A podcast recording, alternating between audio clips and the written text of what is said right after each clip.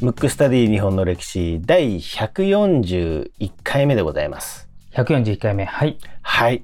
えー、早速の前に、えー7月の31日にですね、はい。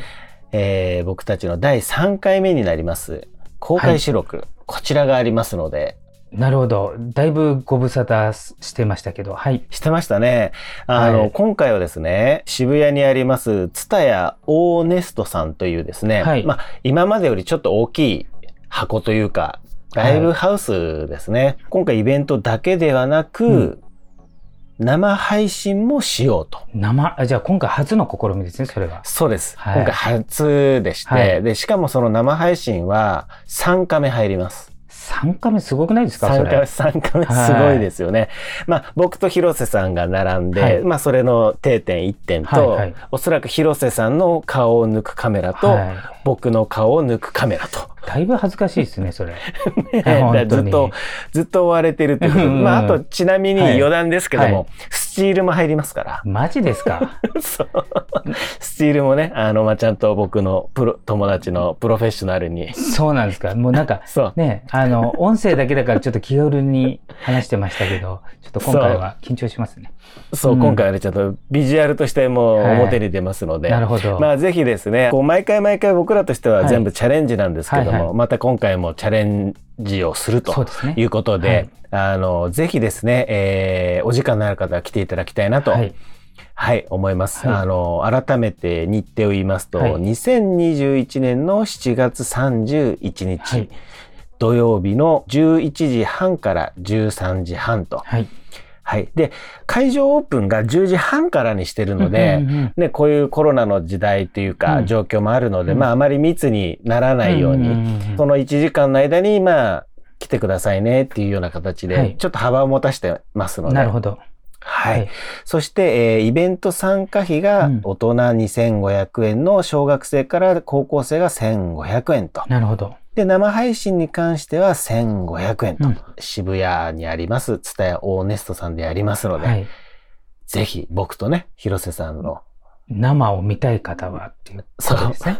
はい。まあ、生広瀬と生文豪はいに見たい方、あに会いたい方はですね、ぜひはい来ていただいて、僕らはね、基本的に会いたいですからね。そうですね。もう本当にあの皆さんと会えるこ会えることを楽しみにしてます。ね、してますからはいね。あの、ぜひですね、このイベントに皆さんと一緒に作り上げたいなと思いますので、お時間のある方はぜひはい。お越しください。ということでですね、えー、早速、リクエストフォームの方に行きたいと思います。ラジオネーム、スマイルさん。スマイルさん。はい。はい。えー、リクエスト人物出来事は、石家と聖掛けと。なるほど。そこ来ましたか。メッセージいきます。広瀬さん、小川さん。小川ってちょっとびっくりするんです そう。ですね。大体文豪さんが多いんですけど、ね。文豪なんですけどちょっと逆に新鮮ですね。そう。はいえー広瀬さん、小川さん、こんにちは。はいいつも楽しく拝聴しております。家事や移動中、あと自営業なので聞きながら仕事をしていたりしています。とても勉強の、勉強になり、有意義な時間を過ごせています。歴史は昔から好きで、大河ドラマを見たりしていると、あちこちで偉そうにしている公家の方々が出てきますよね。なんとなく勇者ある家柄の政治に口出せる偉い人というぐらいの認識でしかなく、その方々が歴史にどういうふうに影響を与えていたのかぜひ知りたいです。そして、石家と聖画家がどう違うかを教えていただけるとありがたいですと。なるほど。はい。はい。あの、実はあの、このリクエストの他にも、うん。公家ってどうなの？みたいなのって、実は結構ね、ね来てたんですよね。はい。うんなので、あの、まあ、タイトル見ていただければわかるんですけど、今回はそのはいリクエスト通りになるほど行きま。すけれども、じゃあこのスマイルさんのリクエストにある石家と聖画家が。それでやっていきたいと思うんですけど、うん行きましょうはい。まあ、恒例のはい。文語知ってますか？シリーズで。そうですね。うんあの、名前は聞いたことあるけど、うん具体的に説明しろとすると言われると、うん。ちょっとこう、もごもごしちゃもごいますね。もごしちゃう感じですね。はい。これね、ちょいちょい多分、あの、番組で、はい。出てきてますね。出てると思うんですけど、まあ、うんうん今回はちょっと総まとめ的なね、イメージでやろうと思うんですけど、はい。まず、あの、公家っていうのの代表的なのって、まあ、平安時代って藤原氏っていうのが、すごい。い、あの、メジャーどころだと思うんですけど、はい。で、結局、あの、最初、この貴族がね、で公家が出始めた時に、権力闘争があったわけですよ。もう自分が一番上に行きたいって言って。で、結局、藤原氏が勝って、うんそうすると、藤原氏以外をこう、蹴落としていくみたいな。まあ、例外があの、菅原道真っていうね、学問の神、天神様になってますけど、がちょっと一瞬入ったんですけど、また追い落とされたりとかして、結局藤原氏独占になったわけですよ。で、そうすると藤原氏っていうのは、独占ですから、もう藤原が当たり前になってくると、今度藤原同士でこう戦いが起きるということになって、結局藤原氏のホッケっていうね、北の家って書いて、ホッケっていうのが藤原氏の中でも頂点をなるんですよ。なので、藤原のホッケしか一番上の摂政関白にはなれないという風になったんですよ。で、そのホッケから、みんなホッケになってたうちの、後々割れて、5つの家が摂政関白になれますよっていうことで、まあ、石家とか、あと5つの家なんで五石家っていう言い方するんです。これが公家の中の最高価格ですね。で、あの、公家とかっていうのはもう権力闘争終わってるんで、昔、あの、平安時代。だからもう身分固定ですよ。だから、えっ、と、この最高の家柄をもう追い落とされない。もうそれ固定で、世襲でいきますよっていう。うんうんうん、その5つの家が、えー、近衛、高司、九条、二条、一条なんですよ。うんうんうん、だからこの家しか摂政関白になれない。で、えっ、と、摂政関白って何だっていうことなんですけど、文庫わかる？はい。あのーあれですよね。政治をする人たちね。そうそうそうそう。まあね、うんうん正確に言うと、まあ政治はするんですけど、まあしたりしなかったです。それはあの、時として、貴族の、公家の力が強い時と、武士の力が強い時ってあるから、まあ、あの、飾りとしてはずっと常時ある、いるんですけど、力を持ってるかどうかっていうのは、やっぱ武士の時代は武士が政治を握るんで、うんまあ、政治は口出ししないけど、あの、摂政と関白はいるっていうこともあるんですけど、うんうん。いわゆる公家のトップ、えー京都のトップは、この五石家の摂政関白なんですね。で、摂政っていうのは何かっていうと、天皇に代わって一応政治をするということで、天皇が小さい人、幼少期とか、まあ成人前ですね。その時が摂政っていう名前で、天皇が成人したら、でも本当に言うと成人したら天皇がね、やるべきものを、まあ、あの、五石家もう権力取ってますから、うんえっ、と、代わりに、ほ、まあ、補佐というか、えー政治をするということが関白ですね。成人後に。だから、摂政と関白っていうのは、まあ、公家の最高位。うんで、五石家しかなれないで、しかもそれが世世襲で順番に回っていくんですよ。なんかあれですね。あのー町内会の班長なん そうそうそうですね。。あの、能力関係ないんで、単純に順番に回っていくんですよ。なので、偉そうにとか、要するに落とされないから、常にやっぱうん優位、もうみんなから一応一目置かれる。もっと言っちゃえば、うんそこに気に入られたら出世する可能性があるんで、やっぱりちょっとえー偉そうというかね、やっぱそれが代々続くと、やっぱ格が違くなってくるじゃないですか。そうですよね。うんまあ別格っていうそうそうところですよね。で、うんもともとはこの五石家っていうのは、近衛と九条しかなかったんですけど、はい。えっ、と、近衛から高司が出て、で、うん九条から二条と一条出て、それで五石家ってなんですよ。でね、えっ、と、公家っていうのは、多分文庫もね、イメージ、なんていうの、この、マロというか眉毛をね、あそうそうですね。点々して僕らの今ある眉毛のもうちょっと上の方にね、うんで、なんか和歌とか蹴鞠とか、なんかしてるイメージじゃないですか。あありますね。うん、で、公家っていうのは、あの、それぞれ何とか家なんとかでいっぱいあるんですよ。その頂点が五石家なんですけど、あの、公家っていうのはそういう、なんていうかね、こう、たしなみというかね、あの、えーそういうものをなりわいとするんで、基本的に極めるべき家の道って書いて華道。あの、うんうんその家でこれは極めますよ。例えば、和歌を極めますよとか、はい。華道を極めますよとか、いろいろあるんですよ。それが公家の習わしなんだけど、けれども、五石家に至っては、政治そのものを家の道、華道としてるんで、ああ、なるほど。政治を極めるってこと、うんだからそういう、本来公家がたしなむべきことの、その上の政治をやるんで、そんなことは自分たちより低い人がやりたまえ、みたいな感じです。そう、別格中の別格がそういうことですね。五石家うんで、うん通常摂政関白は先ほど言ったように、ね、この五石家にしかなれないんですけど、はい。歴史上、二人だけうん。なった人がいるんですよ。で、その二人は、まあ一人はその、甥っ子なんで、まあ続きなんですけど、一人は超有名人。この家以外の人がそうそう。あったってことですね。で、通常はあの、さっきさっきから言ってるように、はいあの、下克上がないんで、もう順番に回るんだけど、うんうんイレギュラーが一回だけ起きた。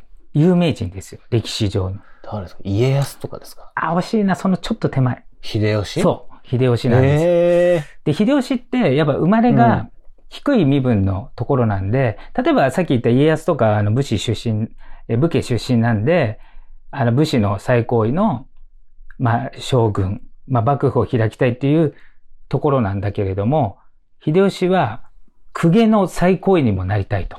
で、通常はなれないですよ。五石しかなれないんで。そこになったという。うん、欲張りですね、やっぱりね。一応それでも、あんだけ権力握った秀吉でさえも、この絵家の、まあ、養子というか、のところに入って、この絵として関白になってるぐらい、うん、やっぱしきたりを重んんじるわけですよ。で、その甥の、えー豊臣秀次も関白になってんで、これだけイレギュラーなんですよ。だから本当はな、なれない。うん。なれないですね。うん。っていうのが、えーさえータイトルになった石家。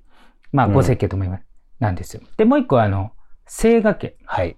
で、清賀家ってその次の公家の最高ランクうん。になるんですよ。だから五石家はまあある意味ちょっとね別格。で、その下のえ清賀家っていうのもかなり家柄が高い。もう公家の中の公家みたいな感じなんですよ。うんうんで、これも、えーこれはね7個あるんですよ。清賀家は7家。えー三条。ちなみに三条は幕末に有名人を出してるんですよ。誰か三条。幕末はね公家、に二人、ちょっと有名人、公家全体で二人大物というかね、うん、あの、有名人出てるんですよ。一人はあれですよ、多分。岩倉智美じゃないですか。岩倉智美は下級公家なんですよ。清賀家とか五世家とかもう別格なんで、まあそんなところに入ってないんですよね。だから逆に言うと貧乏公家出身なんですけど、うんうんうんうんえーと三条実富っていうのがね、ああ、いる、いたんですよ。いましたね、うんいましたね。うんうん。だから常に幕末は、あの、格としてはというか、働きとしては、岩倉智美の方が、うんめちゃくちゃ働いてたんですけど、はい影響力もあるし、うんただ家柄が圧倒的に三条実富の方が上なんで、常に、えっ、と、位は三条実富の方が上なんですよ。これなぜかっていうと、うん清賀家だから。うん。ああ、なるほど。で、清賀家は、えっ、と、摂政関白に次ぐ、えっ、と、公家の最高位の太政大臣っていうのになれたんですよ。で、太政大臣の下に、右大臣、左大臣がいるんで、うんで、摂政関白は最終的に飾りっぽくなったんで、太政大臣が一番上っちゃ上なんですけど、うん。それになれんのが清賀家。だから、公家っていうのは完全に身分固定というか、うん、うんあの、優秀とかあんま関係なく、うん。それの、えーそういう家柄出身じゃないと、要するに、えっ、と、もうその家に生まれないとなれないっていうね、なれないってことですね。ことなんですようん。で、一応他言うと三条の他に、西園寺、はい。どっかで聞いたことあります、西園寺。ありますね、西園寺。これ確かこの番組でもやったけど、西園寺金持ちっていうのが後々総理大臣になってます。うんうんうんうんで、西園寺家、あとね、徳大寺家。で、徳大寺家っていうのは、あの、もともと西園寺金持ち、後々総理大臣になって、この番組確かやったと思うんですけど、あの、うん。西園寺金持ちの元々出たところなんですよ。徳大寺家から養子で西園寺家行ったんで、そういうのもあるんですね。そういうパターンせ清賀家ないでの中、どう、そうそってことですね。まあもちろん家柄が同レベルじゃないとそんなことはほとんど起きませんけど、あともう一つね、古賀。えっ、と、久しいに我と書いて、古賀って読むんですね。これはですね、く、久我山の久我と書いて、古賀古賀というんですね。うんあと、もう一個難しい。加山の院。加山の院。え 花の山花の山の、病院の院ですね。うん。はい。加山の院。うんうん。で、もう一個、大井の帝。これなかなか難しい感じですね。これ大きいに、これは、お米を炊くっていう字お米炊くですね。うんに、に、五門って書い五て、門ですね。帝って言うんですけど、大井の帝。うんあと、今出川家。はいこれが清賀家で、あの、大乗大臣まで登ることができる、うんえっ、と、公家ですね。だこれもかなり最高ランクです。うんだこ、の、えっ、と、5家と7家で、この12家は公家の中でも別格なんですよ。で、後々、あの、明治時代になった時に、江戸時代までは、多分この人たちは貴族って言われてたんだと思うんですけど、うんうん。えっ、と、明治時代から家族って言われて、花の、中華の家のね、はい。家族って言われて、爵位っていうのが出てね、うんあの、うん伯爵とかいろいろ聞いたことあるでしょ？はい。男爵とか、いろいろあるんですけど、5個あるんですよ。爵位っていうのは。一番下が男爵。だから、男爵っていうのは、その貴族、家族の中では一番下。男爵。その次、その次、子爵。伯爵。その上が公爵っていう、公っていうのはね、えっ、と、人弁の、えー気候の公っていう字かな。うん。これが公爵。で、このね、公爵ははっきり言って事実上のトップなんですよ。あの、ここがかなり上で、さらに上の公園の公の公爵は、ほぼ天皇家出身のうん。公家か、うん。特別に高いところしかなれないんですけど、だから、五石家は公園の公の爵、公爵なんですよ。なるほど。うん。、で、聖楽家は基本的に2番目のうん、気候の公の公爵。公爵。うんただ、三条家、三条実富が出た。三条家と西園寺金持ちが出た西園寺家と、あと、もともと西園寺がいた徳大寺家。これが後々に公園の公の公爵に上がってるんで、聖画家の中でもちょっとその、この三つの上になったんですよ。あとは、あの、それぞれ、先ほどね、五石家のところで家の道っていうね、角っていうのはいがあって、和歌とかね、うん蹴鞠とか極めてるんですけど、三条家は笛。笛？うんなんか、公家って笛とか吹いてるイメージあるじゃないですか。ああ、確かに。うんうんうんうんで、西園寺家は琵琶。だから、雅楽、雅楽っていうんですかね。がそうですね。うんうんうんうん昔、の日本の、そうそう。で、なんか、育ちの良さそうじゃないですか。ああいう楽器をこうやってると。うん。あとね、徳大寺も笛なんですけど、うん。古賀家も笛。加算の意はね、小っていう、なんか、プーとかいうなるやつあるじゃないはいですか。はいはいうん。あれ。で、大井の帝は和歌と出道って書いて、これ書道。う。うん今出川は琵琶っていう、それぞれ、それの家元になってるんですよ。うーん。だからそれの頂点ですね。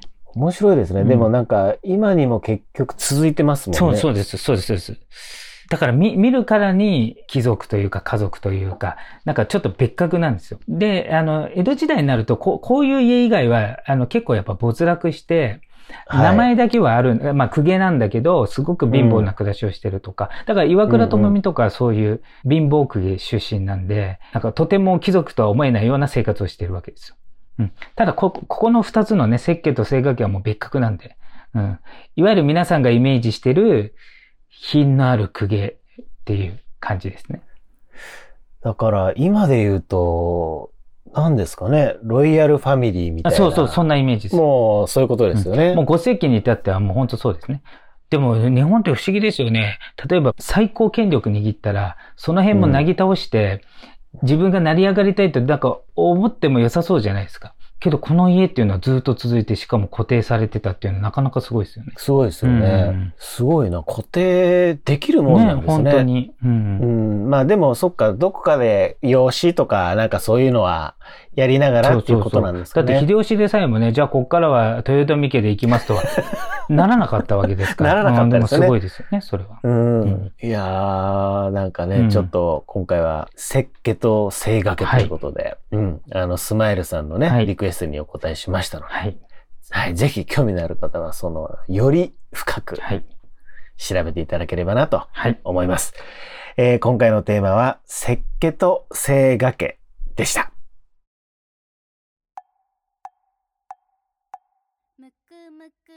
食べ？むくむくラジオ食べ？